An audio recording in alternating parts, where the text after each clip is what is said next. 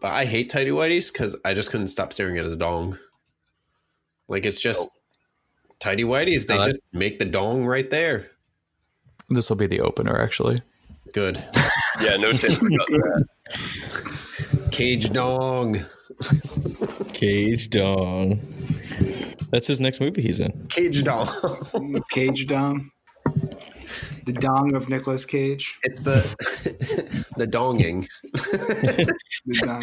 Nicolas Cage in We Fight a Dong. King Kong versus Nicolas Dong. King Dong versus Nick Dong.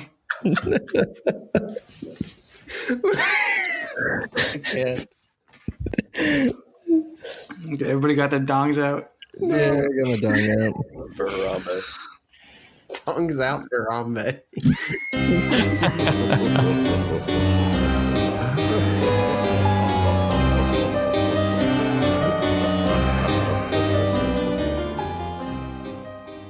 Hello and welcome to Horrorble Friends, Cage Month. We are a podcast in book club format about horror movies. This week we have Mandy from 2018. That's the one. And starting off, I'm Kyle. I'm Chris. I'm Mike. I'm Dan. And I'm Jarvis. And yeah, the way this thing goes is we're going to talk a little about the history. We're talking about the plot. We're talking about the cinematics, special effects, a little bit of sound and music. And then we're going to go ahead and give our own spoopy rating. So starting off, Dan, what is the history of this glorious film? All right. So this is Mandy. Came out in 2018 by the director Panos Cosmatos. I'm sorry. I'm so sorry if I'm saying your name wrong. Animals.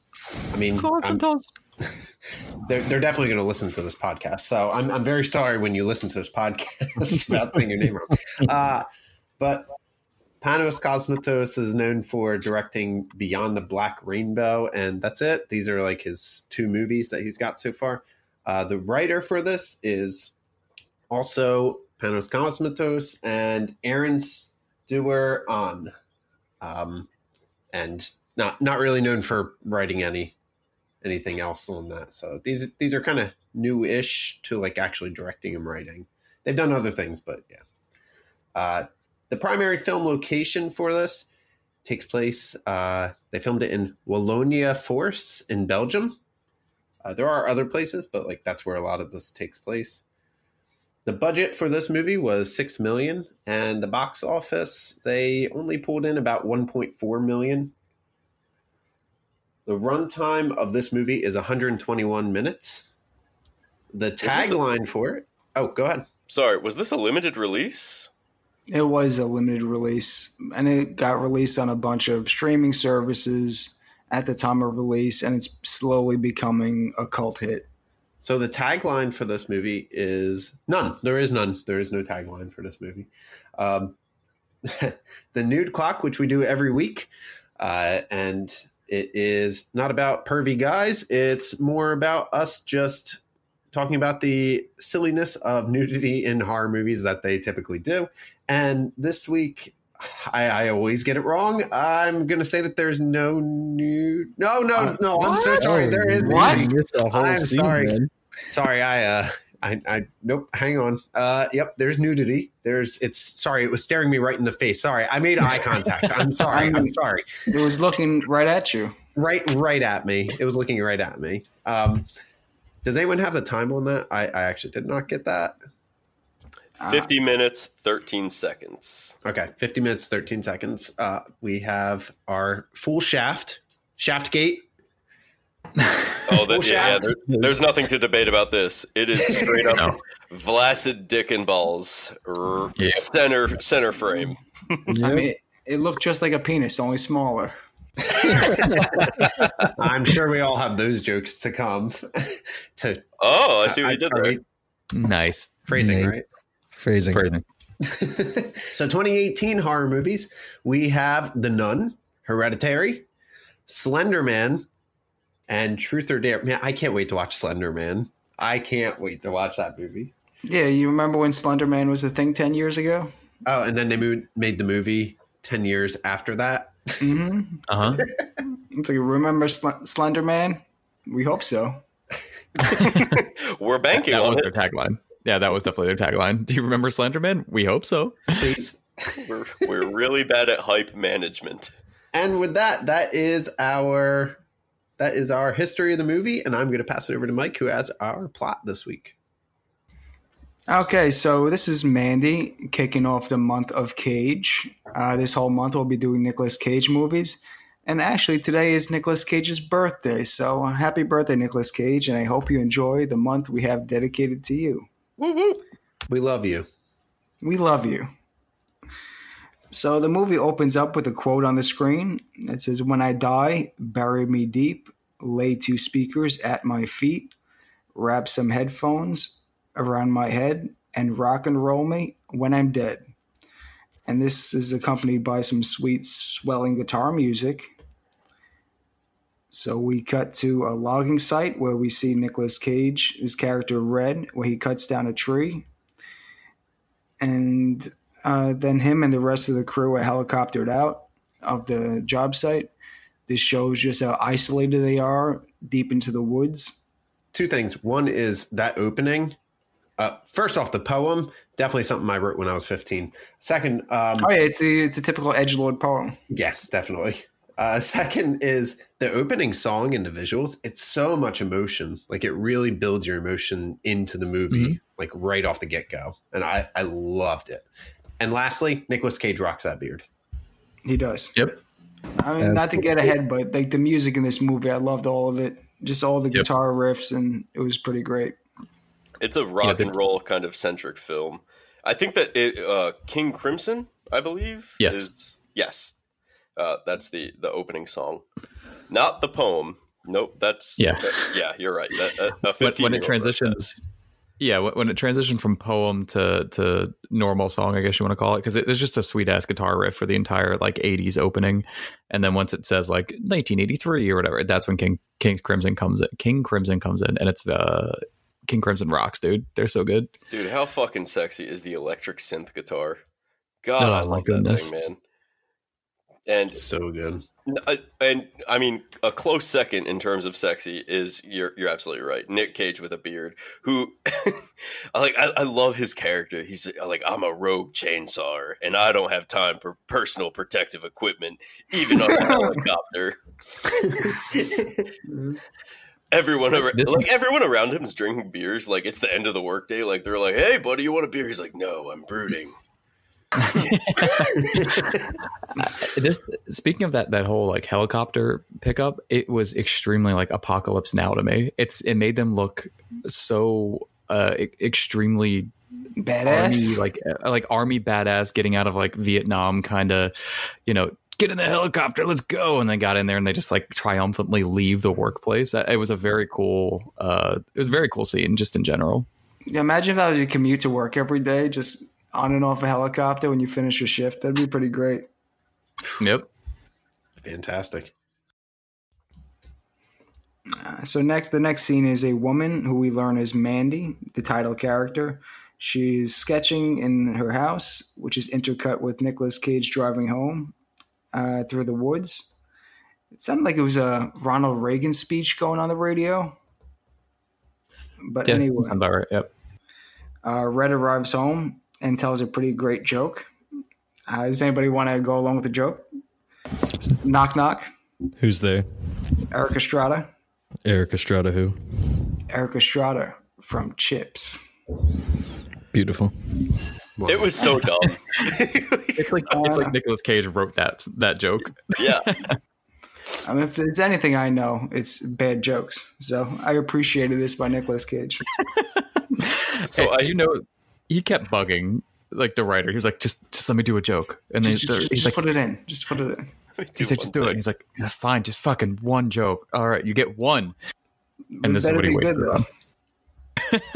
for. I heard Reagan's voice on the TV. I was like, get the fuck. This is the Reagan era? I just thought these guys were like old fucking like hippies in the woods that I thought that's originally society. It's like, you know, it's 2019, but we're still rocking out to Motley Crue and just smoking weed and, you know, it's not on the internet. Yeah, no, this whole thing. But then I saw the chapter title. Yes. If I'm not mistaken, that this is supposed to be in a like alternate universe or something like that. Like it's not like a, it's very similar to our universe, but I guess he was going for like a different feel, and we get that a lot later, I guess. So Motley Crue transcends the universe. I would hope Motley Crue and Black Sabbath transcend every universe. Not as Black Sabbath more than Motley Crue, but Motley Crue had some hits. Is Nickelback in this universe? I hope not. What about Creed? I mean, not. If Creed's not in this universe, I don't want it. What are you talking about? Scott Staff's the last true rocker alive. Okay. So, well, I mean, while we're telling bad jokes, just like Nicolas Cage. So Red and Mandy are in bed together, and they're having a little bit of pillow talk, talking about their day and their favorite planets. It just shows a good scene of like their intimacy together and their relationship. It adds a lot to the movie. The next morning, we see more of the couple. Mandy and Red are shown fishing in a boat in the middle of an empty lake. And later by the fire, Mandy exits the lake nude, and the two silently stare at each other through the fire. Okay. Sorry, I didn't know how to go about this. I was a little confused, right? I didn't know if this was like a purposely confusing visual. I didn't know if this was actually happening, because she is staring like the lady in the lake coming out of the lake, right, through the fire. I didn't know if this was there are a lot of like weird druggy transitions throughout this whole movie, and it starts early, so it's kind of hard to determine, to establish rather, like what is an imagined visual effect and what is like actually happening. But either way, I was just like, please, for the love of God, don't make me watch Nick Cage fuck. Like, I don't care what you do visually. Just don't make this happen, please. Yeah, and I think that it goes... We'll probably mention it a bunch of times. This whole movie is a gigantic acid trip, and it is meant to be that way. And it's very good. Like, it's not overtly like, look how cool we are for being high. It's like purposefully done really well. Good, like good lighting, good effects and stuff like that. The whole thing is just really weird. So if we start talking about some like oddities and some like, why does this seem like a dreamscape? Because it kind of is. So, oh yeah. Or the fact that Mandy looks like Tilda Swinton and Anna Faris, just like merged bodies, like Dragon Ball Z style. Like that's exactly what she looks like. She's got a dope star, though. Yeah. Okay, so later on, we see Mandy in the house, and she was telling Red a pretty horrible story about her childhood and the starlings when she was a kid. Her dad hated them, and one day he decided to gather them all in a pillowcase, and he killed them with a crowbar in front of Mandy and her friends. And then he decided to give the crowbar to the kids, and they each took a turn killing them. And Mandy was devastated, and she just ran off, and she didn't participate. I found this story to be really interesting because I thought it was like, I think it's all a metaphor about Mandy's character, right? So I think that her dad represents the evil of humanity and like the evil things that we do. And her running away and is like about not being able to face that evil that humanity brings. And like, and I think that speaks volumes about where they live and how they live in seclusion now. And like, it's really just like pulling yourself away from all of that. Yeah. Cause even in this same scene, Red says to her, we should move. And she's like, where would we go? This is our home. And yeah, like you said, it's like their isolation and they're getting away from society. Even with his job, he works as a logger in the middle of nowhere. He has to get helicoptered in and out, so they don't have much interaction with anybody besides each other and the immediate people in their area. I like that. I think, you know, another way to phrase it, you know, instead of like the evil of man, is just the nature of man, like the brutality of man. And them kind of escaping to this area is just how they've sort of disowned you know, that notion that that's all that man can be. Like, this is their safe place. And I like that. Yeah. And the writing of Nick Cage's character, Red, is purposefully, I want to say light, right? Like they don't give a lot of history on his character, which usually I'd be like, that kind of sucks because you don't know what he's going through. But like, you can tell very shortly after like this movie gets going that he's had a past and it's not a good one, whatever that may be. And he also freaks out at this moment because she says something like, you know, I really wish that sometimes I really wish we can get out of here, like, and leave this space. And he was like, no. And he like freaked out. So, mm-hmm. Yeah. So we see Mandy, she's walking through the road in the woods and she is passed by a van full of people who look like they came out of every Hill Have Eyes weird people stereotype. And the title Children of the New Dawn title card comes across the screen. Oh, I love the title cards. Yeah, title cards are very good. And like, as soon as I saw the van, I was like, whoa, let's meet the cult. I was so excited. Yeah, they showed up and I was like, man, I've never seen more like country bumpkin, but not at the same time full on cult team than this crew. Like, this is the most cultish crew I've ever seen. It's so good. The title cards had a very Quentin Tarantino kind of feel. Like it felt like he got a lot of inspiration from that. For sure. Normally, I don't like title cards coming up like that in movies. But this, like, they fit the vibe and the style of the movie, because every time you got a title card, it was like drenched with a deep red color, and with always the swelling guitar music, and it just really pulled you more into wanting to know more about what's going on, and just the overall vibe of the movie. Okay, so next we get a better look into the people that were in the van. Jeremiah, the seeming leader of this cult, is laying in a bed talking to an elderly lady that is kneeling beside him, saying there's nothing she can do. He feels naked without her. He demands to speak with Brother Swan, who is another member of the cult. He tells him that he needs him to bring him Mandy, because after seeing him on the road, and asks if he has the horn of Abraxas.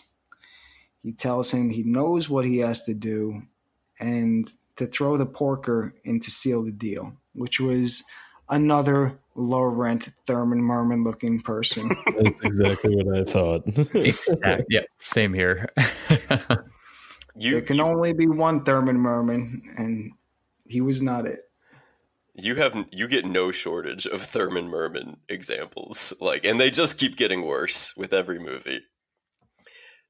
But there's so much to unpack, like in that whole sequence. Like, I guess starting back with why Jeremiah is obsessed with Mandy all of a sudden, because their only interaction at this point is none.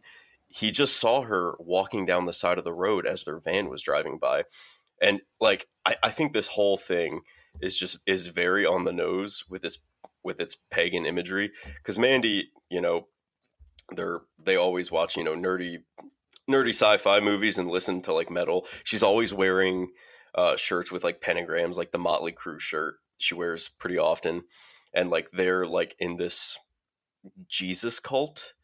He is supposed to be like someone who can channel the word of God, and like it's very on the nose, but I just didn't understand why he was so drawn to her. Well, his character is supposed to be just symbolic of like toxic men. Like, that's his whole character. So I think he has to do with taking what you want when you want it, and like how like the director said in an interview about like, and I'll talk about this more, but like how he's just like cartoonishly a monster, and like he's just, he takes what he wants, and he's just the epitome of like a toxic man. Yeah, so self-centered, completely like out of this world, like delusional about his own self-worth kind of thing. And this may just be jumping ahead a little bit too, but I think the Jesus cult basis was just a means to an end for him, because he just was going to use whatever tools and whatever kind of angle he could to get what he wanted. And the Jesus aspect of it and the cult leader aspect of it was just a way to get that and get people behind him to follow him and do his bidding for him. Oh, yeah. And while I think like the shroud of Christianity is important for the sake of like the other analogies that the movie makes, like it's more telling that it's just you're right. It's a means to an end, and it's kind of how he convinces like this following to just go along with his toxic traits. So. And now we see Mandy, who's working in a small general store by herself, and she's reading a book. The old woman from earlier, who is part of the cult, comes in, and the two have a strange and awkward conversation with each other. And you could just feel the tenseness and the uneasiness throughout this whole scene and their conversation. We also see the four men. Go ahead. Sorry, that's the part where the woman comes in, right? Yeah, the old woman comes in the store. So that's one of the scenes where I thought it was really funny in the movie, because she walks up and she's like, "Hello, human. I am buying tomato, Kraft, and 2 donuts. Yes. I like your shirt. Do you live? Ah, yes, you need human money for this. Here you go. Human money. This I pay my human money for your human goods." Yeah, Mother Marlene is the character. Yeah, it was kind of like, it was similar to like No Country for Old Men, where it's, she's just walking into the shop and she has a clear agenda. But yeah, she is a strange character. Human interaction is not her forte. So we next see the four men from the group in a van in the woods. Brother Swan exits the van and blows a horn. A short time later, we see a group. You mean the Power Rangers flute? The Power Rangers flute or the horn of Abraxas? Mm-hmm. I would have rather had him blow a Power Rangers flute and a bunch of like Megazords come. You gotta summon the Dragon Zord. It's the Green Ranger. I mean, these are a close second, I think. What ends up coming? Dude, he summons these guys, and I was so fucking pumped when they showed up. I was like, this is the most metal fucking scene I've ever seen. Yeah. Legit, like the only thing better would be a giant dragon fucking robot thing. Like, I mean, fucking a robot. Yeah, fucking a robot. Well, maybe not fucking a robot. I mean, let's not rule it out entirely. But... So by blowing the horn, the band Slipknot shows up on motorcycles and ATVs. These like biker creatures, they were pretty out there. They were wild, and I loved just the look of them. They all had like spikes on them, and it was great.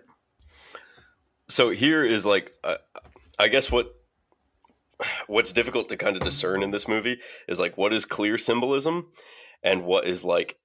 Just people are fucking weird in Northern California. Like, are these actual demons? Abraxas, for anyone who studied demonology, is like a very common demon.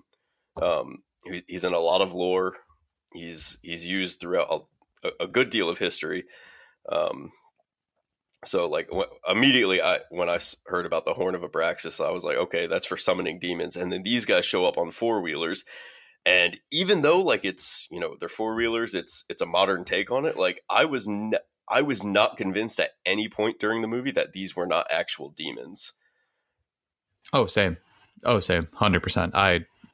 This is where I mentioned that it really is an alternate. It seems to be like an alternate set universe where there is some like legitimate lore of demons and holy type characters and whatnot, and there's some sort of magic happening, and I feel like people kind of know.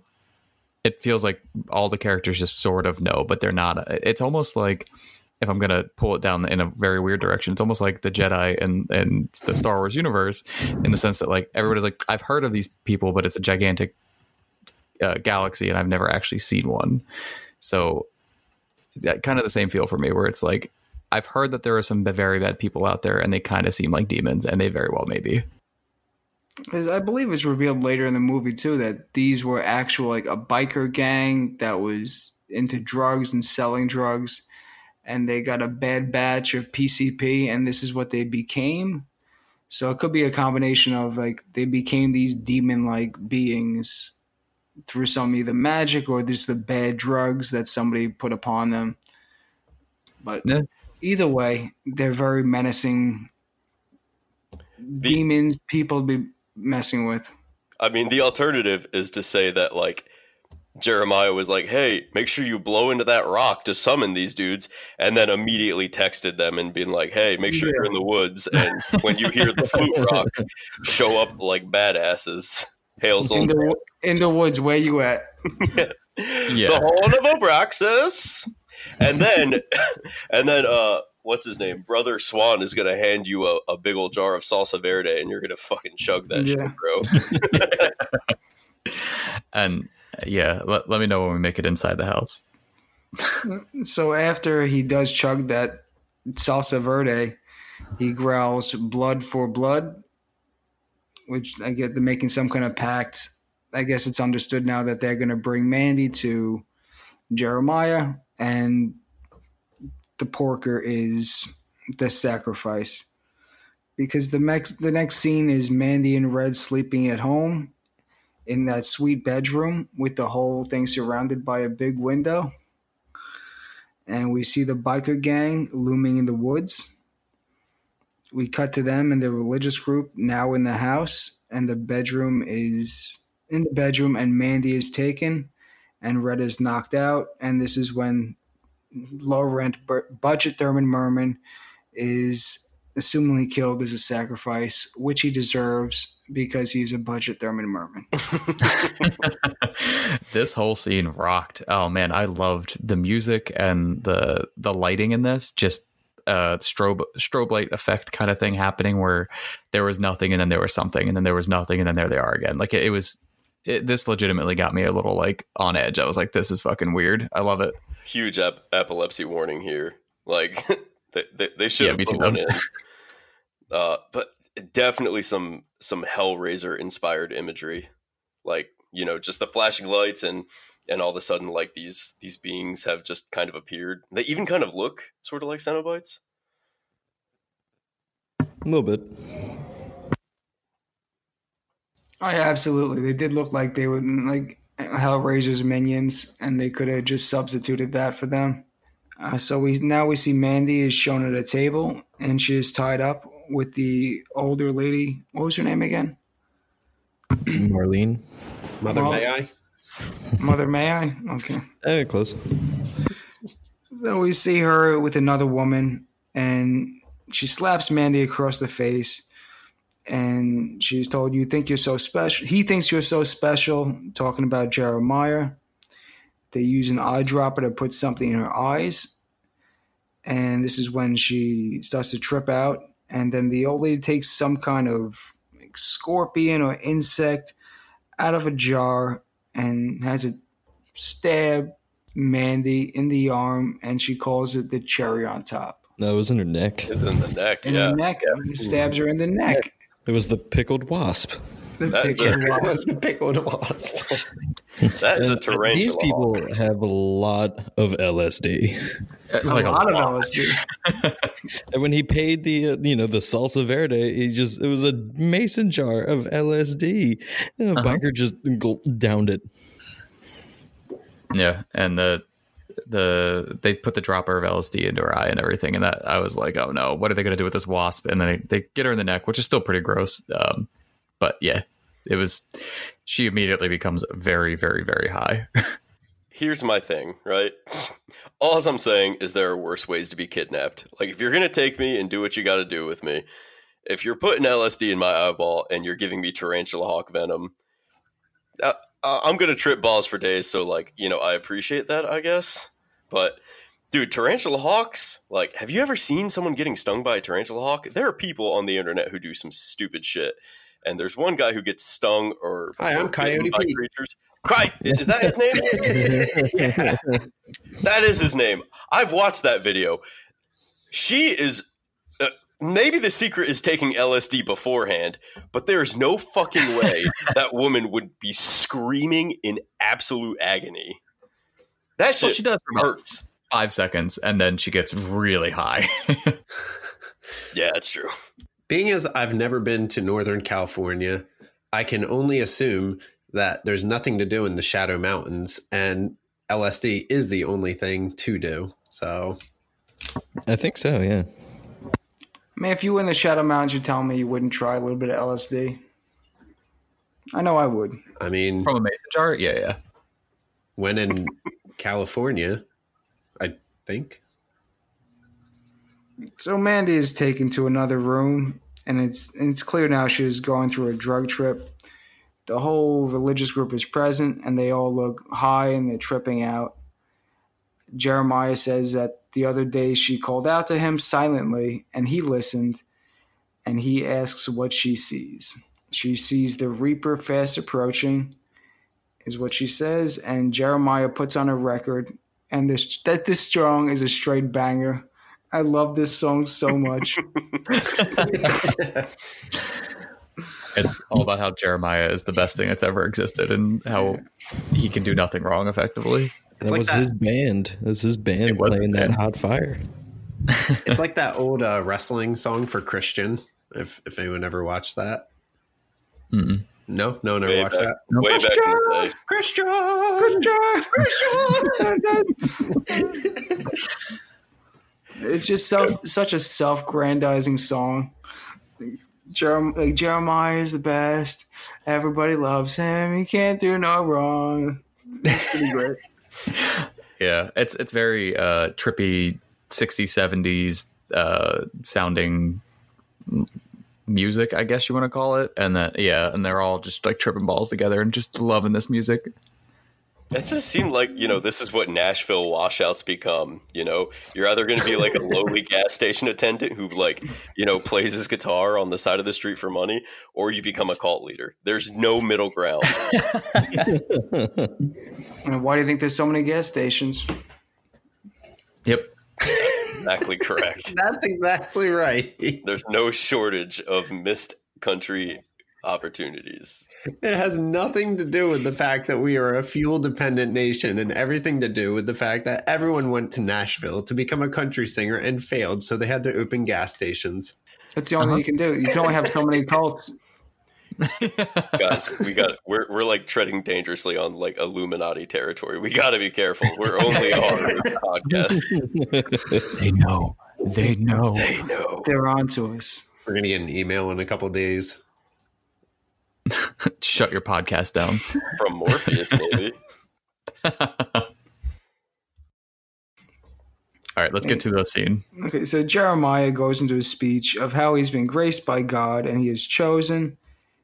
And this is a really cool scene. I love this scene. His face is a very close-up, tight camera shot, and it's overlaid with Mandy's face and back to his, and then back to Mandy's face throughout this whole scene. It's so good. That's like I was tripping balls and I wasn't tripping balls. I was like, whoa, dude, what is going on here? It's really well done. And it was very fun to watch. And his voice like came in and out of being demonic because of, I guess, how high she was, and then going back into normal and then switching back over to demonic. And then her face would show. It was so good. Because you don't notice that at first because they have similar like faces. Yeah. And it's just so subtle that it's like, wait a minute. And then you see the scar start to show up, and then the scar disappears. And the mouth stops moving. Yeah. It's just sound coming out of a face. Yeah, it's freaky as hell, man. And it was so subtle. It's so effective. Yeah, it's fantastic. Okay, so after this long-winded speech, he disrobes and saying how they are both special and they should be special together. He asks, I'm sorry. Something to be said about him being direct. Like he got to the point. So Mandy asks if he made the song and if it was about him, and then she just starts laughing maniacally at Jeremiah, who now has no clothes on, and he starts to pleasure himself while just shouting "shut up" at her. Yeah. So this is like one of the most interesting scenes in the entire movie, in my opinion. So we start with the guy sang, Jeremiah sang this weird speech. And the line that stuck out to me was, I was at the bottom of the pit. And I took this in two directions. Initially, I took this as like drug addicts, and he like, you know, like a typical cult behavior, cult leader. He fed upon weaker people, people who were vulnerable, and like brought them under his wing. And that's like a normal cult thing. Then I kind of took it, after reading this interview with the director, I kind of took it as bottom of the pit being like susceptible, vulnerable men, and taking them under his wing. In the interview that I was reading from him, the quote on this I found really interesting, because when if we fast forward just a little bit into the scene, when she starts laughing at him, he actually says that she defeats him at this point. He just, real quick, let me read just a little excerpt. So he said that they're nothing but dangerous in that way, talking about men. And I wanted Mandy to laugh in the face of that, because she's the center of this film. I wanted her to be the one to essentially destroy him. He would die physically later, but I think he died right there. And I find that, I just found that very telling of the entire movie, of like what I'm watching, just in like that one quote from the director. Yeah, I thought that was it was a good use of that scene. And it definitely, you can tell he's mad. Like it seems like not many people have crossed him. And then when they do, he gets very upset by it, because he does expect himself to be the literal center of the world. And that his like pleasuring himself, it would be a disservice to the movie to say that he was just like jerking himself off. He was furiously masturbating at like an angry rate to try to like, I don't know, show dominance or something. And like, she just kept laughing at him. Yeah. Yeah. He was like trying to get it up, and he was just like so upset and like he was screaming at everyone. He's like, stop laughing at me. Like, yeah, don't look at me. Like his complete spirit. He's just demoralized at that moment. He's him trying to get his power back, because by her laughing at him, she took away all his power. All these people in his cult saw him as their leader, their god, and she just saw him as a nobody and just this guy that's invaded her home and taken her and her husband hostage. And he had no power with her, because he expected her to fall over and do whatever he wanted, like everybody that's around him. But that's just not what was happening. I loved the cackle, like how hard she was laughing at him, like just how low he was in that moment to her, and it just destroyed him. And he stands there completely naked, not metaphorically, literally naked in front of her, like revealing himself physically and like spiritually to her. And she is just this ugly cackle at how ridiculous he is as a character. You're like, he absolutely is defeated in that moment. And it was so beautiful, so beautiful. And you know, Dan, you said something earlier that I thought was really cool, because you basically said it could be one of two things, you know, like he was at the bottom of a pit, or men were at the bottom of the pit. I think like basically he was able to scoop the bottom of a pit and find people who would just blindly follow him. And that's what he's used to. You know, he's used to this common pool of people that he can so easily manipulate. And she just spits in the face of that. She's such a powerful character with so little interaction. She doesn't have a lot of lines. She doesn't have a lot more time after this scene. And yet she is absolutely the center of this film. So Jeremiah comes outside of the house to Red, who's tied up outside with barbed wire. He feels disrespected by Mandy and tells Red he's going to show Red what true love actually is. Lucy, one of the members of his group, is forced to play Russian roulette to prove her love and dedication to Jeremiah. And she's handed a gun with one bullet in it, and it goes off, and no bullet comes out, so she doesn't die. That was the scariest moment in that movie. I was so on edge with that Russian roulette. Yeah. Yeah, I think Russian roulette and generally in most movies keeps you nice and on edge. It's a terrifying game, but yeah, I wasn't sure what was going to happen the whole time, and once she was there, you could tell the relief was like, okay, shit, I may be in the wrong place. This might be the moment when she kind of wakes up. The amount of devotion she has to him, like she's completely dead inside. She had accepted being dead when she pulled that trigger, and yeah, it didn't seem like she wanted to though. I think she was one of the only people in that group that had any kind of redeeming qualities, because even later in the movie, she's the only one that Red spares. Everybody else he winds up killing, and he lets her go. So it might just be because she's weak. Weak? She was weakness. Weak. It's weakness. I mean, he's taken her over, which is what Mandy would not have allowed. So he stabs Red in the gut with a blade, and Mandy's body is carried out, wrapped in, I guess it's a blanket. It's hoisted up and set on fire as a sacrifice, and she is burned alive. And we see Red's face as he watches his lover burn in horror and anguish. I want to just give you guys a real quick quote. So that scene, going from the laughing to killing of Mandy, it brought like a quote to me.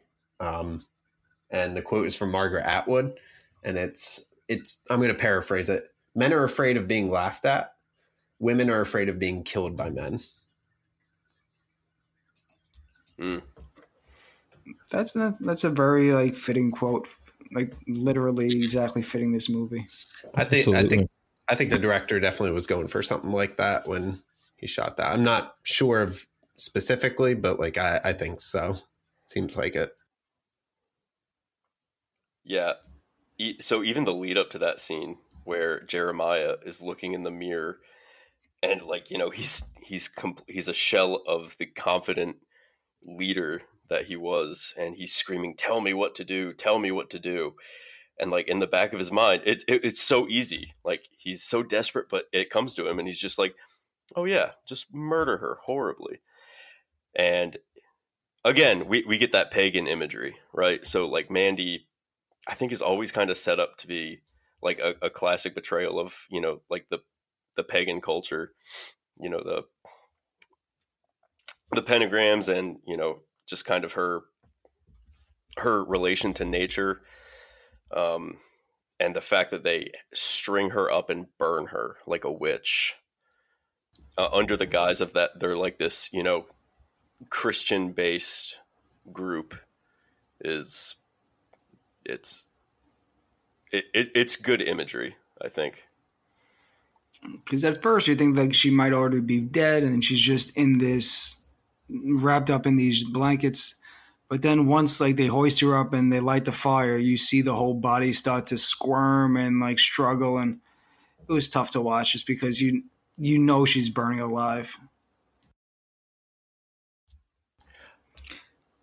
So the religious group leaves in their vehicles, and this is when Red is able to free himself. And he crawls himself over to Mandy's now smoldering body and cradles the ash of Mandy's head and tears up. And as Kyle said before, Nicolas Cage, he's a good physical actor, because even when Mandy's body was burning and when he's going over to the now smoldering body, just the pain in his eyes and the anguish and the sadness and the loss, he does a good job conveying that and just all the pain of it. But when it comes to the talking and the dialogue, it's not as strong on his part. Yeah, I think we see similar acting. I'll say acting qualities in, and feel free to be offended by this if you will, but Keanu Reeves and Nicolas Cage, like some of the better films that Keanu Reeves has been in recently, he's had like 7 lines in the whole movie. You know what I mean? Like, you killed my dog. Yeah, exactly. You kill my dog, I kill you. Like, those are some of his best films, and it's all action, and that's great. And I think all physical emotion for Nicolas Cage, it works really well for him. And I think it's the next couple scenes after his partner dies is like, it's amazing. Like, he portrays a very like distraught man, and it's good. It's very good. I was a little bothered, like, well, first I was a little confused because, you know, the rule of film is that if you don't see the person die, if you don't see their face as the death occurs, then, you know, that they're not dead. And I think that's just what like classic Hollywood movies like kind of give you that mindset. You know what I mean? Because they're always looking for that cheap, you know, dun dun dun moment. But this movie didn't follow those typical rules. So like, obviously, like as she was burning and she was moving and flailing around, like I was like, okay, I'm pretty sure she's dead. And then her face is like that, you know, she's literally just a pile of ash except for her face. And when it fades away, and you know, I don't think the fire would be that hot that she would be a pile of ash, but it was good symbolism. It has a lot of tones of like The Crow. Yeah, I see what you're saying. Yeah, you know what I mean? That. Yeah, I get that. Yeah, I thought about that afterward. It felt a lot like that. So this is when Red enters the house, and he's still in shock, clutching his T-shirt. And this does break up the scene a little bit. A pretty great commercial for Cheddar Goblin's mac and cheese plays on the TV. Cheddar Goblin. Can we all agree that we wanted that goblin to puke in your mouth? Oh, I wanted that goblin to puke in my mouth. Yes, absolutely. So as long as it was good. You can buy Cheddar Goblin T-shirts. Amazing. I know you say it all the time, Dan, that you want that goblin to puke in your mouth, but this is the first time it actually makes sense. And I agree. No comment. So after all this happens, Red just collapses on the bed and passes out, and he shortly later awakens from a nightmare he's having and goes into the bathroom where he frantically digs for a bottle of alcohol, and he chugs it and pours over his wounds and has a mental breakdown in only the way that Nicolas Cage can. Exactly. And this was an amazing scene. All of this was great. It's just Nicolas Cage in his underwear, in a ripped up T-shirt, or a partially ripped up T-shirt, and covered in blood, and just screaming into the void. It was great. And even just a few seconds before that, when he was seeing the Cheddar Goblin commercial, he just had a short pause. He just went, Cheddar Goblin. Yeah. Yeah, like he's so taken aback by everything that's just happened. He's just like, Cheddar Goblin? All right. He did a good job. This whole scene is so fucking weird. It's so fun though. Like, yes, the Cheddar Goblin. He's watching TV. Like, he has stopped what he's doing. He has an incredible stab wound. Like, and I'm not entirely sure, but I'm pretty sure the liver's somewhere around there. He falls into bed. He has like an anime dream, wakes up and just starts pounding liquor. Like, doesn't address the stab wound at all. That all felt like Nicolas Cage. It's all a combination of like the shock, the rage, the helplessness, the pain, the anger. And he could do nothing about what just happened right now. It all just weighs on him and hits him at once, and he just has that mental breakdown in the bathroom and just screaming through the void. It's like, for me, it was the highlight of the movie. It was one of my highlights, definitely. Same. So next we see Red drive up to a trailer in the woods. It's clear he knows this man, and he has come for what's called the Reaper. It's a crossbow he has left behind with this guy, and he says he is going hunting. And this is when his acquaintance gives him special arrows that he tells him will cut through bone like a fat kid through cake. And this is Red tells him that he is after the Jesus freaks, and he tells him all about what happened to Mandy. This scene was kind of weird, right? It was like, it was definitely like magical Negro trope, right? Like, here's the mystical black man who will aid the white guy in like solving all of his problems. Like, I don't know. And here's Red's friend, Mr. Exposition. Yeah, exactly. So straight.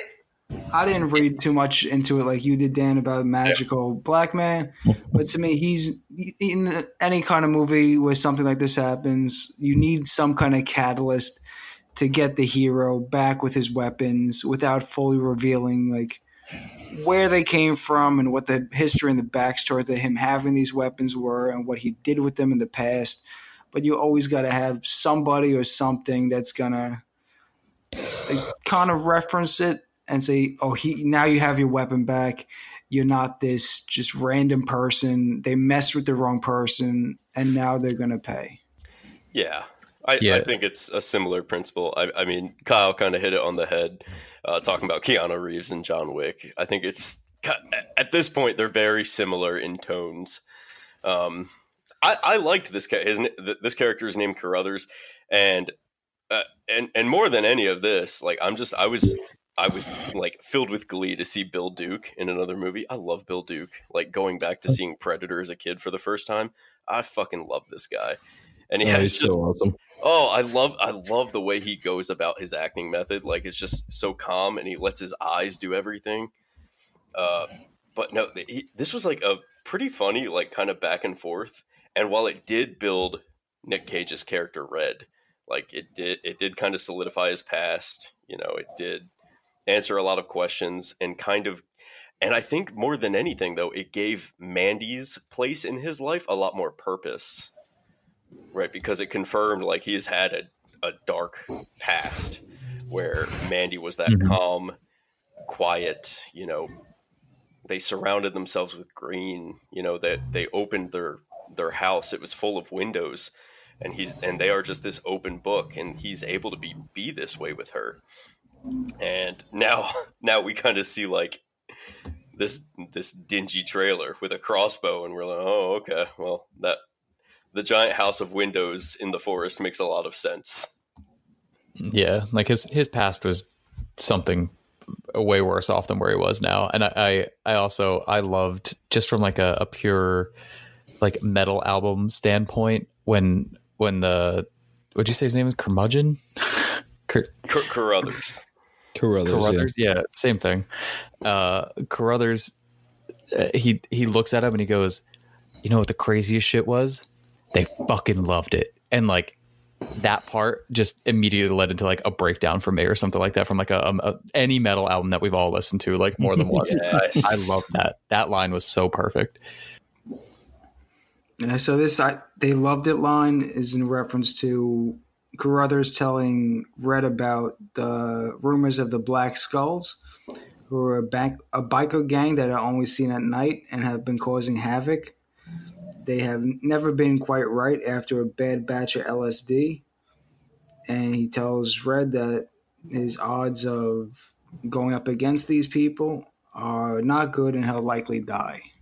So this is where we see Red, and he's pouring molten metal to form an axe, and he's beating it sharp. And this whole blacksmithing scene is pretty badass. And the axe he like finishes making is like the most metal axe I've seen. It's got a sharp pointed handle and a huge blade. It's a pretty badass axe. Oh, it's so death metal, man. So fucking death metal. It's like Ronnie James Dio's wet dream. Anything with Dio, I'm on board with. So we see Red camped out in the woods as the biker gang rides down the road. He has them in the sights of his crossbow, and he shoots one of them and races down the road to confront him. Upon striking with his truck, the truck flips over, and the screen cuts to black. Red comes to and is chained to a radiator with his hand nailed to the floor of a derelict room, which is a trailer. One of these nightmare creatures comes over and slices his body with a knife and asks him in a grumbling, growling voice if he has a death wish. And Red is able to break free and beat the thing to death with a pipe, and it falls into a pit. He said, "You're a vicious snowflake." I loved it. What a line. And followed by a bottomless death pit. Too bad he ripped up his favorite shirt. This had very strong, like, Saw type vibes. Not strong, but like Saw reminiscent of just being the chained to a radiator in a room that you're unfamiliar with after coming to. So what I will say, like that shirt, I did read in an article that there is a purpose behind the 44. Now, obviously, that's his favorite shirt, and I don't remember if the flashback is before or after this, but that's the shirt that he met. It is after. Okay, so that's the shirt that he met Mandy in, which is why it's his favorite shirt. But the number 44 is significant. I believe it's a biblical verse of some sort. I think there were actually a couple reasons for it, but there is purposeful symbolism behind it.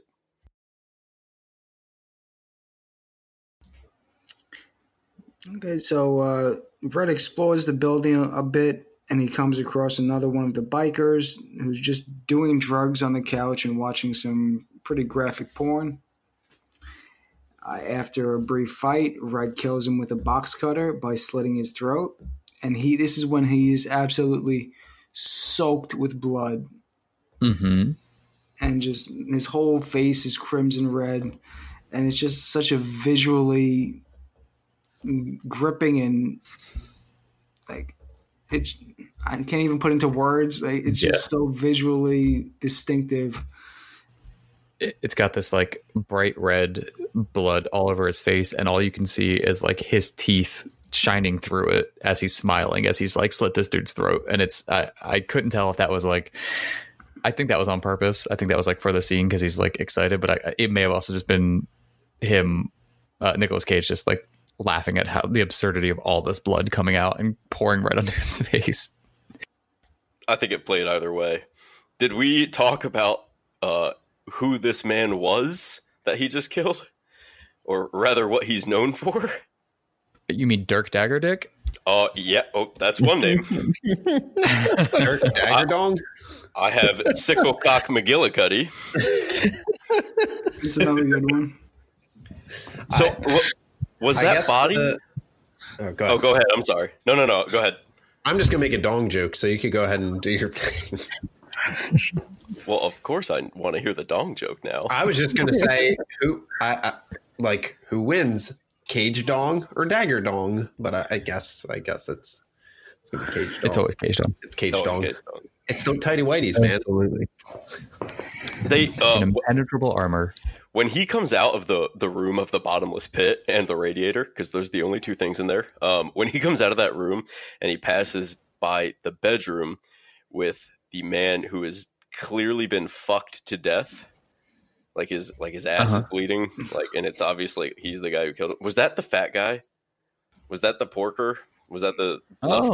It might have been. I thought it was the couple that owned the home, and they just went in there for like a show. When I looked at it, was like the older couple that owned the home. Okay, I can't remember. I feel like I would have like immediately recognized the fat guy. So yeah, probably an older, especially from that angle. Yep, true. Very true. This goes into our, if you don't mind, this goes into our theory of like this is this otherworldly actual demon shit. Like this is a legitimate dagger penis, I guess. I don't really know, man. But like I don't think this is like a strap-on toy you're playing with. I think he's got like a demon metal penis. I don't know. Yeah. Oh yeah. Either that or it's just the sickest codpiece ever. But there again, you have to kind of decipher, like, is this all fantasy? Immediately my head just went to Queen. Is this reality? Yeah, just fantasy. Because the fantasy would be to ask oneself, how much cocaine and LSD do you have to do to replace your cock with a giant machete-like knife? It's probably a lot. Probably a lot. Like a table's worth that you then scoop up with a piece of glass. I would say bordering on like super soldier serum amount and And frankly, I think that's like what hypes Nick Cage up for the rest of the film. Like all the blood that he got in his mouth, like he's a borderline super soldier now. Like that is blood cocaine. Plain and simple. I would think it's all the actual cocaine that he does right after this. Wait, did you guys ever play Mega Man? No. Yeah. Like, do you think that Nick Cage is like Mega Man? Like he's gonna absorb the steel dick now? Like he's gonna replace his own dick. Yeah, sure. Like Kirby. Yeah, like he drank his blood, so it just turns into a blade now. So another one of these bikers enters the room, and Red quickly snaps its neck after a fight.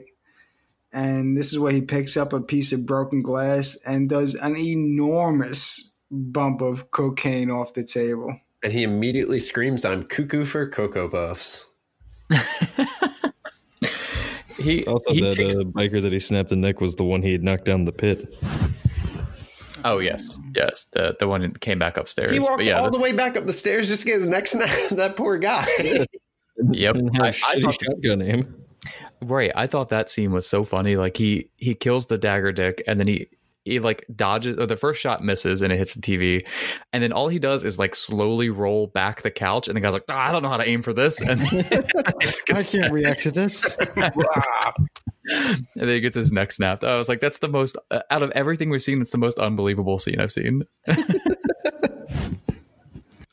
Red retrieves his weapons. He gets his axe and his crossbow and he finds a jar of liquid on the table. He dips his finger in and tastes it, and what follows is a series of intense images as Red proceeds to trip out. We now know at least the suggested serving size of that LSD. A little finger drop. Less than a finger drop. It's just pure liquid PCP. And I'm assuming this is what was given to Mandy earlier in the film, and this is what the biker guy just chugged earlier in the movie.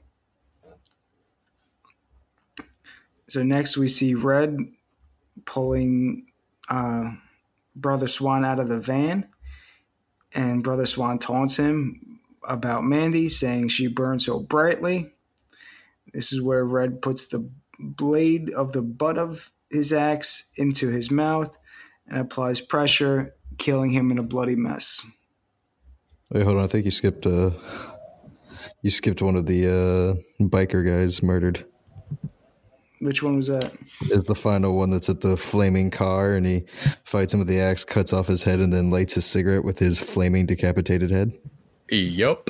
Yeah, I'm sorry, Mike. I don't want to just really call you out for glancing anything over. I mean, I might have glanced over that, so I can go back. I'd say you hit the nail on the head. That's pretty much the whole scene. Yes. Yeah. You don't have to go back. I basically described the entire scene. They fight, cuts off his head, lights a cigarette, walks away. Wait, Mike, can you explain what happens though? So once Red exits the trailer, he sees doesn't feel good now, does it? You know what? No, it doesn't. And I apologize for all the times I criticize your glancing. I know how much you like to glance. I love glancing. Just not when you do it. So later that night, another one of the religious group is polishing his car. I thought I missed a word somewhere. He's just polishing. Polishing is what? Polishing is... I'm sorry. No, I think I glanced over something watching the movie. I feel like I missed an exciting scene. Oh, Jamie, what you put him to polish? He's polishing his dong. His dong. His dagger dong. And so later that night, we see another one of the religious group who's outside polishing his car. This is where Red's axe flies into the frame and hits him square in the head and kills him instantly. This is when Red sees a chainsaw on the ground and picks it up and approaches one of the remaining group members. This man also picks up a chainsaw, whose blade is about 6 feet long.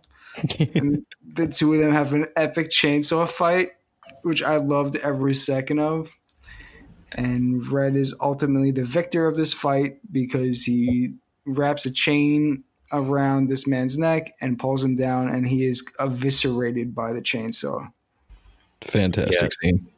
This is definitely, of all the scenes, this is the one that gets the most credit. I thought a lot of other scenes were pretty fucking wild, but everybody loves this scene. It's such a, it's outlandish. You don't have a chainsaw battle. That's not a thing, but it's really cool. It's really well done. I really enjoyed it. I saw the making of this, or at least like some description of it. And, there wasn't much into like the chainsaw battle itself, but they were legitimately in a quarry in the middle of nowhere. And they had to like set up all these like they wanted two cameras to make sure they got all the shots because you're only doing this once.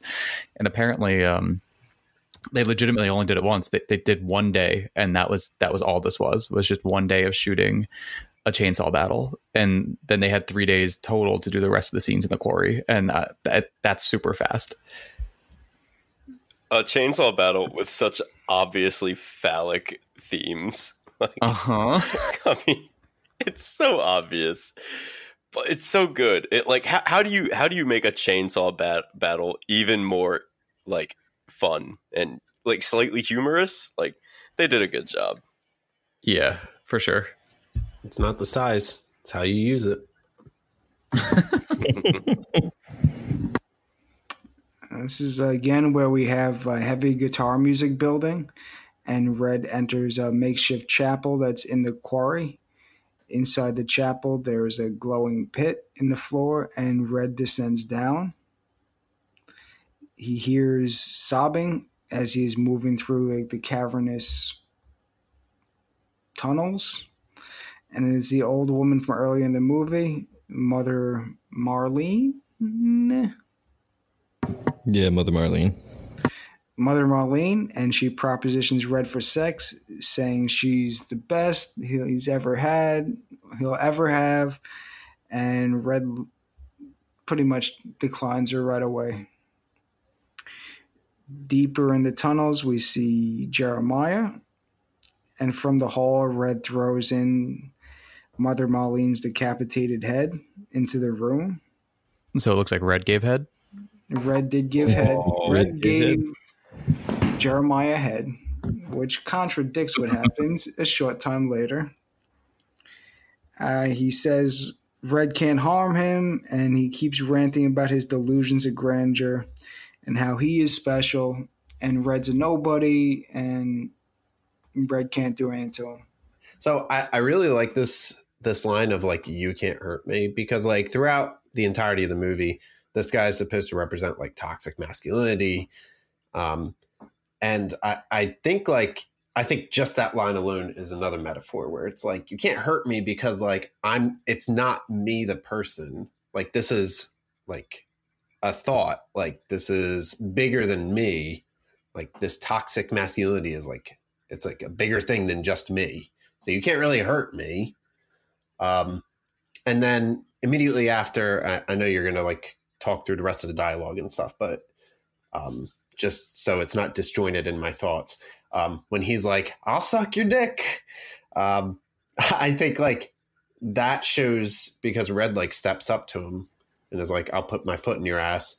And then, I think that's supposed to be like the weakness of that ideology and the weakness of being confronted, like person to person right in front of them. Like that really shows that ideology isn't strong. It's weak when you confront it and like you like meet it head on. Yeah. Well, even throughout this whole exchange between the two of them, Jeremiah goes back and forth trying to like assert dominance and show power. That you can't hurt me, you can't do anything to me, you're nobody. And then weakness of, I'll blow you, man, I'll suck your fucking dick, man, I'll blow you. And then he goes back to trying to appear powerful. Like, they're just back and forth, trying to find what would work. Because, like, as with a lot of other people, he tried to assert power, and that worked on them. And this isn't working with Red. So he tries to show weakness and try to appeal to Red's like sensibility and his like, what's the word? He's trying to Appeal to his wanting to get his dick sucked. Yeah, appeal to his wanting to get his dick sucked. Everybody knows that feeling. So he's trying to like have Red appeal to Red's sympathies and have Red not hurt him or kill him, because that's what Red came to do, and he's killed everybody in his path so far.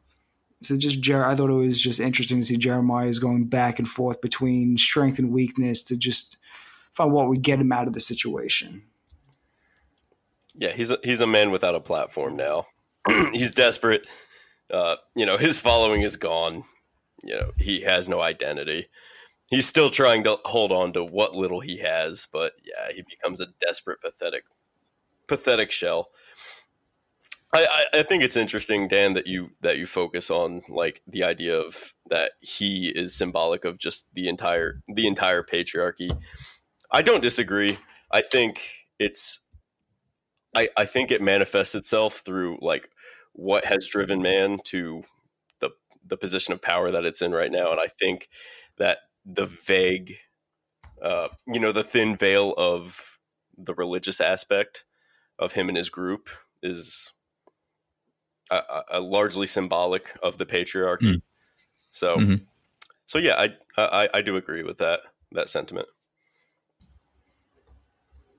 Yeah, this is a very this is how I wanted the scene to end, and I'm glad they went this direction, because I thought he was going to do another axe strike, but because I was like, all right, they did the axe a couple times, we get it, but then the ending. Yeah, this is when Red crushes his head over Lynn Martell style. It squeezes it till it pops like a grape. Oh. And the squeezing was just met with like a literal sense of like euphoric, like he does it and then he's just like, ah, like it was very, I don't know. It was sexual. It was absolutely. It was very sexual for him and the audience. Yes, and it was splooge everywhere. It was ridiculously disgusting, and I loved it. It was great. Yeah, it was just like cathartic, and it was just all the anger and just the rage, just the physicality of squeezing his head, and just the relief you see in Red's like face and demeanor once like the head pops and he's gotten his revenge on everybody. It had to be done like by his own hand. It couldn't be done like chainsaw fight. It couldn't be done with the axe throw or crossbow arrow. It had to be by his own hand in that visceral way.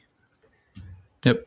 And if I can say one last thing on this, there's another quote from the director from the same article that I was reading where he said, "I might actually be allergic to testosterone. Whenever I felt a testosterone rush, I get like sick afterwards and I feel exhausted and terrible. I honestly think I'm allergic to it in my own body. So being around aggressive men makes me feel like shit. I'm no role model, but this is like off the fucking charts. The way people express themselves online, that's also how they express themselves in the real world. That's what's really stunning is the sense of entitlement is so huge that they go out in the real world and kill people over it. It's unsettling and dystopic to the extreme." So what I really took away from like the whole second hour of this movie, because the second hour is just like a beautiful rampage of Nicolas Cage killing in ridiculous ways. But what I really got from this, because of this like quotes from it and like the clear connection to like discussing like toxic masculinity in our society today, is like, okay, so Mandy was like the focal point in the beginning, but then we get to the second half and Mandy's dead.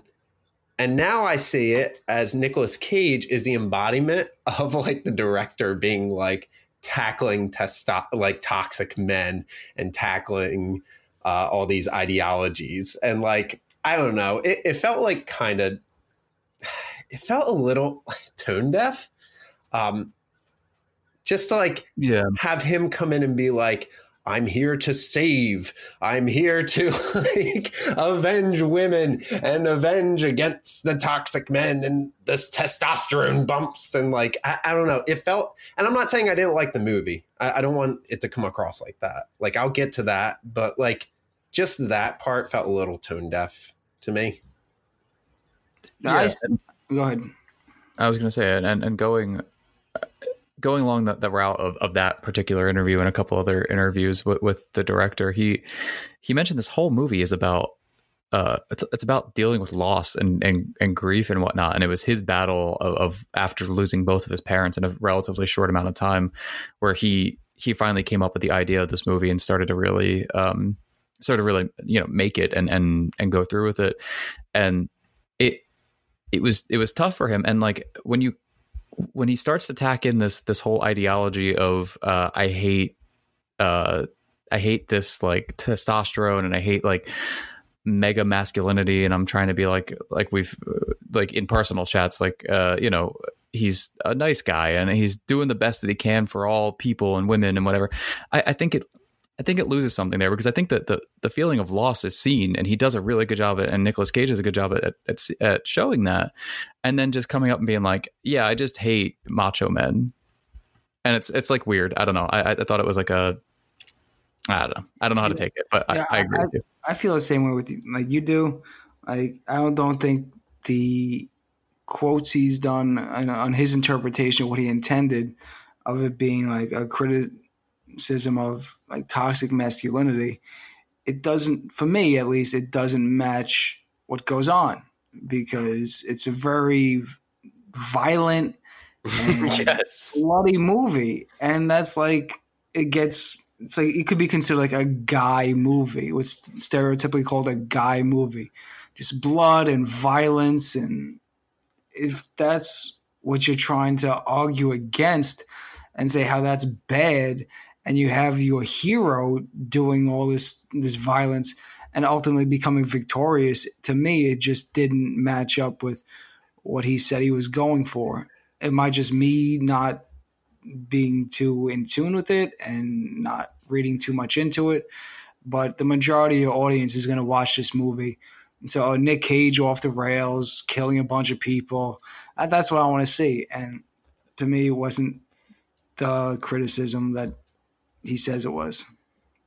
The movie's great, but it is entirely contradictive of itself. Yeah, it's, men are dangerous, and that's why women should fear them. And we could only combat it by men being really fucking dangerous. In fact, yeah, exactly. We are going to handcraft a giant fucking solid steel axe and just brutally murder everyone who gets in my way, because violence and male toxicity is bad. Yeah, I don't know. Like you said, I felt it was odd. And then I don't know. Maybe we want to wrap this thing up, Mike. Yeah. Somebody else, someone else to toss in there. So Red sets the entire chapel on fire, and he exits the quarry. He gets in his car, and he looks to be in shock after everything he's been through. Memories of him and Mandy are seen, and they're intercut with Red. And now you see he's covered in blood. He looks psychotic. He looks exhausted. He looks drained. And in this state, you just see his memory of Mandy compared to what he's like now. He's just lost. And as he drives off, the camera pans up into a deep red hue of a sky. And it looks like it's another world. It does not look like we had said earlier, it's an alternate dimension possibly. It's a very visually appealing scene. The sky is gorgeous and has deep colors and a lot of mysterious visuals. And that's the end of the movie. Yep. It was a great ending to a really good movie. So if we're cool, let's go ahead and let's move over to the special effects and cinematography. It was all great. Yeah, I don't usually tack it in there because it doesn't part of cinematography and special effects to me is the lighting, but I will call it out. This director is famous for his lighting styles and what he likes to do and what he likes to see. And yeah, it was wild. This was a fucking wild movie as far as like special effects and cinematography goes. It was extremely grainy. They used, I read that they used some like really non-standard lenses for the cameras. They were, I don't want to say the word wrong, something anthroscopic or give me a second. I want to say that's the right word.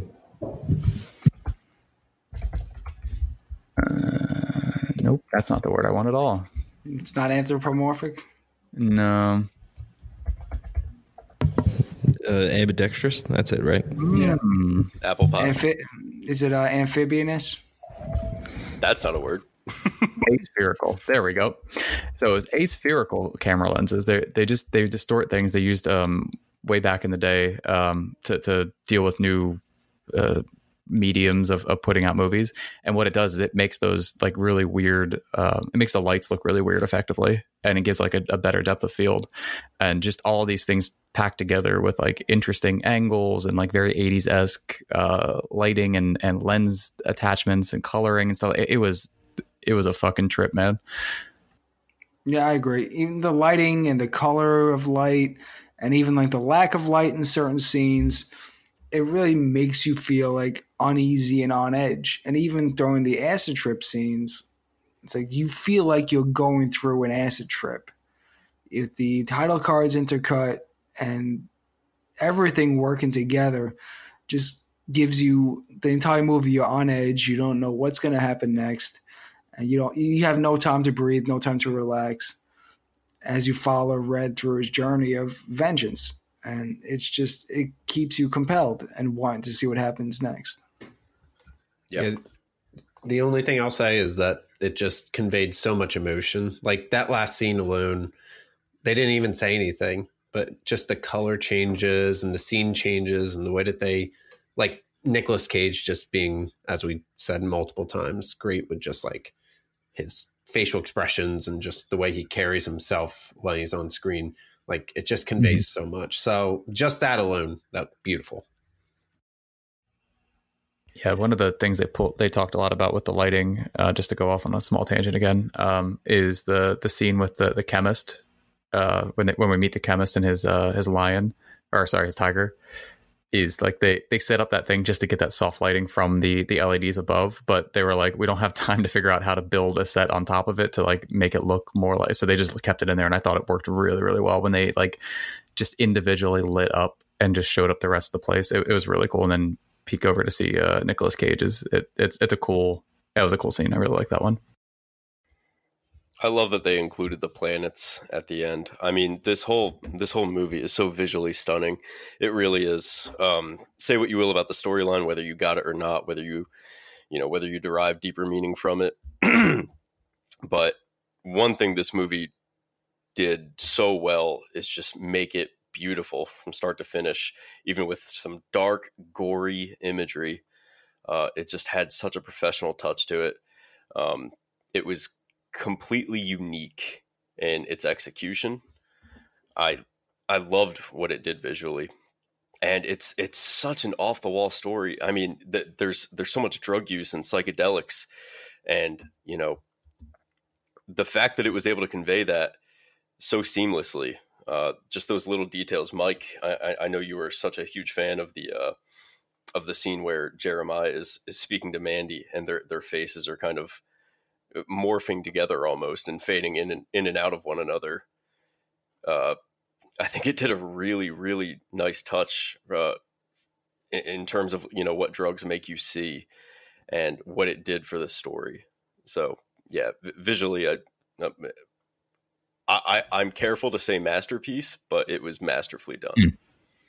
I agree. And just to hop on the train of the drug thing, I won't say I've taken many psychedelics in my existence, but what I have heard is that it is more akin to that like fuzzy around the edge kind of, nothing is like that stereotypical, like, you see fun, funky colors when you take a psychedelic mushroom or something like that. It's things are like fuzzy and weird, and they start to blend together, and the lighting really starts to change your vision of the world and stuff like that. And that, I think they got that pretty much down packed with this movie. So if that is the truth in the matter, then I will take it.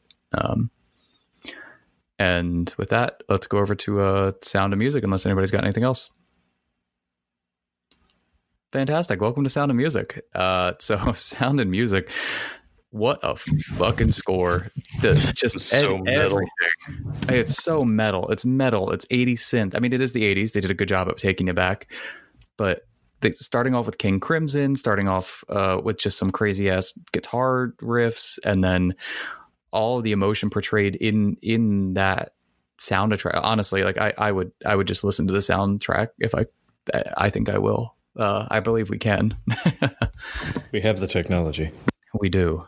Yeah, I love the music in this movie. Like, it just built out the world and just showed like what kind of character Mandy and Red were. They were these two people that wanted to get away from the world, and they had their own little home in the woods, and just the music just carried out that whole metal feel of the movie.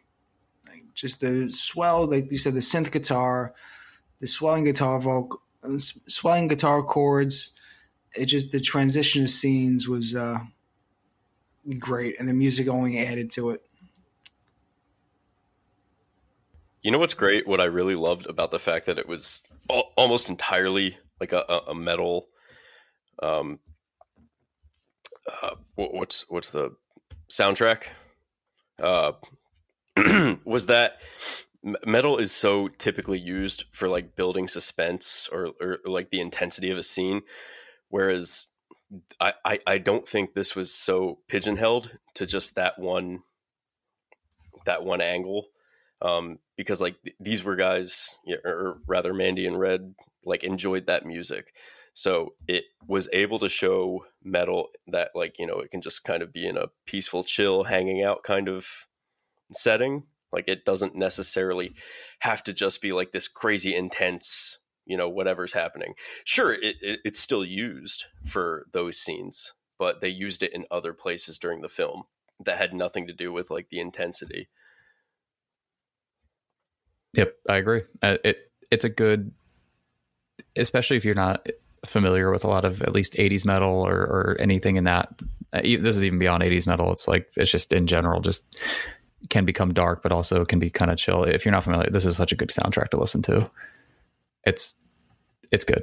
And with the sound effect concept of this whole section here is, like I said, that they played a lot with people who were very high, and like people sounding like demons and demonicness to them. Cause when Nicolas Cage says his final words to the cult leader, he says, "I'm your God now, motherfucker." And then like, it's in like this deep demonic super voice, and it's so good. And I would imagine that the guy was high as well, but like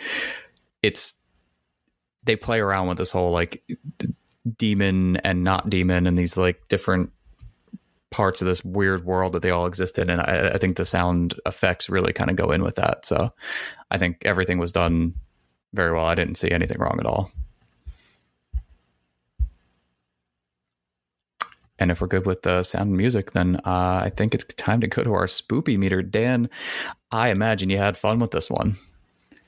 Totally, but probably not the way that you guys think. So since this is the month of Cage, we are going to be doing some fun facts of Cage. So we're not going to do movie-centric ones for this month. So this week, I have... this is a weird one. So Nicolas Cage buys... pygmy shrunken heads. It's just a thing that he buys or bought. Naturally. Yeah. Sure. Yep. I mean, really nothing should be surprising about what Nicolas Cage buys, because he's famously not very good with his money. But anyway, right, that's one of the reasons why he's in so many movies of varying quality, because he has a spending problem. Mm-hmm. I believe there was a story one time about how him and Leonardo DiCaprio got into a bidding war over a Tyrannosaurus head. Yep. He spent $150 million on it, or $300,000 or something like that, I think. That's a big difference. That's a very big difference. Yeah, but then it was stolen. He had to give it back. So, oops. Oopsie. At one point, he bought Madame LaLarue's mansion in New Orleans. Yeah. He likes to own things. He has a pet shark and a pet crocodile. Like, I don't know. I've learned a lot about Nicolas Cage over the past couple of days. But I think I'd rather have a pet shark than a pet crocodile. I tried to learn. I mean, only if the shark has a laser beam attached to its head. Shark lasers attached to their freaking heads. All right. So anyway, here, just in case Kyle wants to cut that. So on those pygmy shrunken heads, they typically cost, they really vary. You can buy them easily, like really easily. Like there's a website that sells pygmy shrunken heads. And, oh man, I'm glad I have this information now. And if you want to buy them, they're like $65, $70. But I figured I'd give us a nice, easier number to deal with. So $0 to $50. How much would you spend if this was a pygmy shrunken head? That's a good try. I'll take it. Interesting. That's the hardest part about it, is tying that into it. Yeah, I get it. It works. I mean, we can't use it all the time because then it gets boring. Then it's like, how much would you pay if it was $100 in it? But I like it now, so let's go with it. I think spoop-wise, I would be surprised if I don't know. I don't want to say that I was terrified. There was no jump scares in this movie. That you're totally fine. Don't worry about the jump scares. But just the overall feeling of dread throughout this movie, and the overall just everything, the emotions that are passing through, and like some of the creepy, super high parts. I would say it was a good like $30 out of $50. Like I felt so uncomfortable at times, and just I felt so in tune with the characters and everything. It just felt. It was weird, and I enjoyed it. It was very, very good. And now going on to the main scoring here, I think that it does so much for me because it is in the realm of normality, but it's just a little different. It's just outside. It may have some like edges of fantasy and some like weird demons and angels and devils and all kinds of weird stuff that they go on about it. And it really does let you kind of fall into the world because it's not too far different from our own.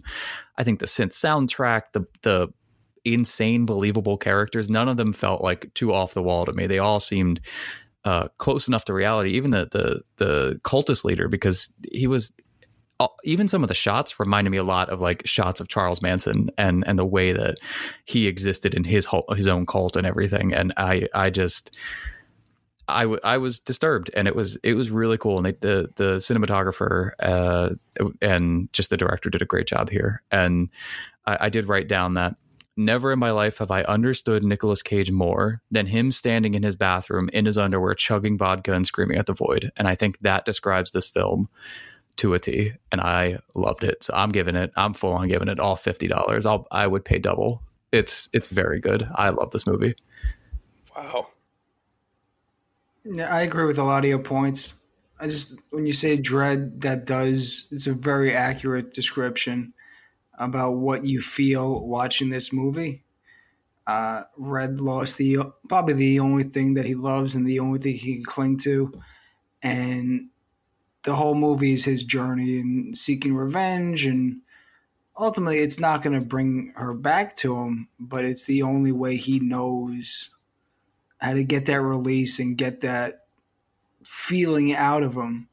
But I don't think he's maybe a little bit better off by the end of the movie just by getting the satisfaction of getting his revenge, but he's still in the same spot.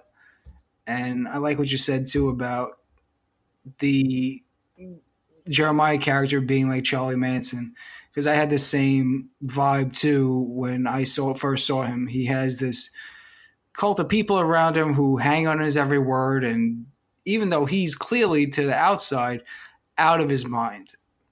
And they just blindly follow him and do what he says. And he's this egotistical, delusional man that just spouting off words.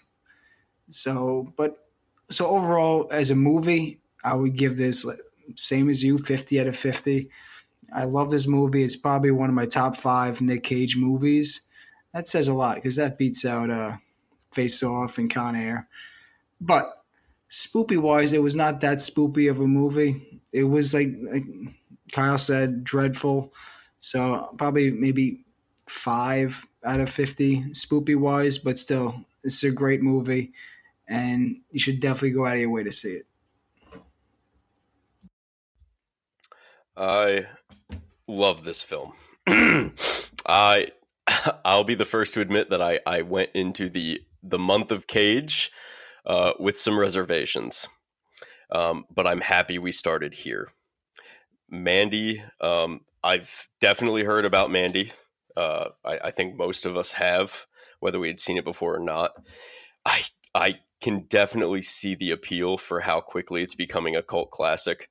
Cult classics, I think, are important because they represent an area of film and, you know, mixed media that doesn't follow the normal trends, that isn't afraid to do something a little outlandish, that isn't afraid to have sort of an off-the-wall story. And this does all those things, and it does them well. Visually, it's unbelievable. I know we talked about that. It's complemented so well with the sound. Spoopy, it has horror tones, but it's not scary. I won't even bother rating it at that on that level, because it's not meant to be just that typical level of scary. Dread is a perfect way to kind of assess what you're supposed to feel throughout the entire film. And, you know, funny enough, because it had like those title cards, they felt so out of place and kind of unnecessary, because really the movie is 2 parts. It's, you know, when Mandy's alive and when she's not, and how unhinged the world becomes when she's gone. You know, the first half of the movie is like peace. It's peace with like the elements of like, you know, what the hell is going on? You're still trying to figure out what this movie is. And then once she's gone, it is just all out Nick Cage, crazy LSD, like fucking shit up. It covers so many bases and like everything that you want in a film, whether or not you read into it being kind of hypocritical to like what its, you know, underlying meaning is supposed to be. But I think one of my favorite things about this is like, you're just kind of sitting in awe watching this and like, how the fuck did they come up with this? Fun fact, Elijah Wood is one of the lead producers of this film. And part of me is just like daydreaming as I'm watching this with the biggest shit-eating grin on my face. Like, I feel like this is what happens when like Elijah Wood and Nicolas Cage like break into an abandoned mall and like lock themselves in like a Spencer's Gift and play Dungeons and Dragons for 2 weeks on a ton of LSD. Like, cause it's so fucking ridiculous, but it's so amazing. I'm glad you brought that up. I thought I had a fever dream when I saw Elijah Wood's name attached to this somewhere, because I couldn't find it again. Amazing. No, Frodo is the fucking producer. That's a real thing. That really happened. He's a fucking producer in this. So the fact that they're doing like the Cones of Dunshire, like this crazy realm, this crazy fantasy realm with demons riding it on 4-wheelers. But are they demons, or are they crazy LSD junkies that literally rip off their cocks and replace them with knives? You don't care, and it doesn't matter. It doesn't matter. The imagery is still there. It's still as vibrant as it was, or as it would be otherwise. It's just so good. The pagan themes, I'm rambling. I can't help it. This is that good a movie. If you just open your eyes and take it for what it is, which is this crazy adventure. I will give it 45 out of 50. Because my perfect score is very hard to come by, but this is close. This is one of my definitely one of the best movies to come out of 2019, in my opinion. Yeah, I'm basically in agreement with everyone else. Spoopy wise, wasn't much spoop. There's only one thing that I counted as a jump scare for me. That was the most terrifying thing of the entire movie. And that was at the end, where it was kind of cutting back and forth between Red and Mandy. And it shows him looking to the passenger seat of the car with just this giant open eyes and huge smile. And just seeing Nicolas Cage covered in blood, wide-eyed and grinning from ear to ear is possibly the most terrifying thing I've ever seen. But I loved it. The whole first, 30 minutes of this movie, I didn't really understand what was happening. I was just getting lost in the dialogue, and it could have easily been because whatever version of the movie I was watching, the audio kind of dipped in and out, so I couldn't really hear a lot of things in the beginning. But once we finally hit that hour point and just Red started spiraling, and we just got to all of the LSD drug-fueled violence, I was hooked. I just could not stop watching, and it was fantastic.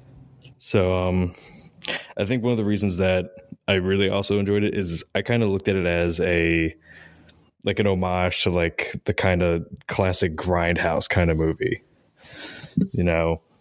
how Robert Rodriguez and Quentin Tarantino did with Death Proof and Planet Terror. It really reminded me of those movies, and I thought that was great. So yeah, just to wrap it up, spoopiness that a 4 out of 50, but I would spend I'm going to go with a solid $48 for one of those pygmy heads. Yeah, spoopiness wasn't spoopy. I'll give it about $350. And for overall, movie was it was good. I mean, it had certain flaws in my opinion that I've discussed, but overall, I enjoyed what was done. I think that there was a lot of emotion conveyed in the imagery. The shots were beautifully done. The use of color is something that you don't see done so masterfully in other movies, so bravo on that. Acting was great. They didn't need a lot of lines in it. So I think overall it was good. I don't really have much more to say. I think it was sprinkled throughout the episode. So I'm going to give it, I'd pay $35. I'd go discount bargain on them heads. I go $35 out of 50. Yeah, a pygmy head, right? A little baby one. Right. It wasn't, maybe the guy's still alive. It still talks to you. It's kind of annoying. It's got magical properties in it. Yeah, I got you. I mean, I'd say I'd lose my head, but geez, this is ridiculous. It makes really bad jokes. Now I want to see that. I want Nicolas Cage in a pygmy head. Did you find my head? I think Gilbert Gottfried would have to be the voice of it, though. Absolutely. We'll get right on that, folks. We'll get that movie out right after the Deathbed remake that we're doing. Deathbed followed by Gilbert Gottfried, the shrunken talking head. Yes. His second best voice work, only after Iago. Yes, that's what the pre-reviews are saying. Not to toot their own horn, but now, or do we do it as a buddy cop where it's Nicolas Cage holding the tiny pygmy head that is played by Gilbert Gottfried? Uh-huh. Speaking of tooting, you know what else toots? No, it's done. It's over. It's a new year. No more tug cons. I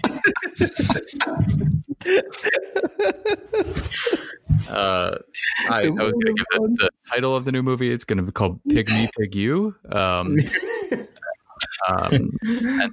Me, Tug You? Yeah, Pig Me, Tug You. With all that, we appreciate everybody who has stuck in this long. Thanks for listening. I want to thank Connor McLeod and Andrew Cavanaugh for our artwork and music, respectively. I also want to thank you. Check out our new Facebook group. We got a cool Facebook group that we're doing. It's just Horrible Friends Podcast. Just Google. You'll find it. Google or Facebook and you'll be all right. And with that, Chris, do you want to tell everybody why they are fantastic and what they should do now. Thanks for stopping by and having a horrible time. And happy birthday, Nick Cage. Yeah, happy birthday, Nick Cage. Happy birthday, Nick Cage.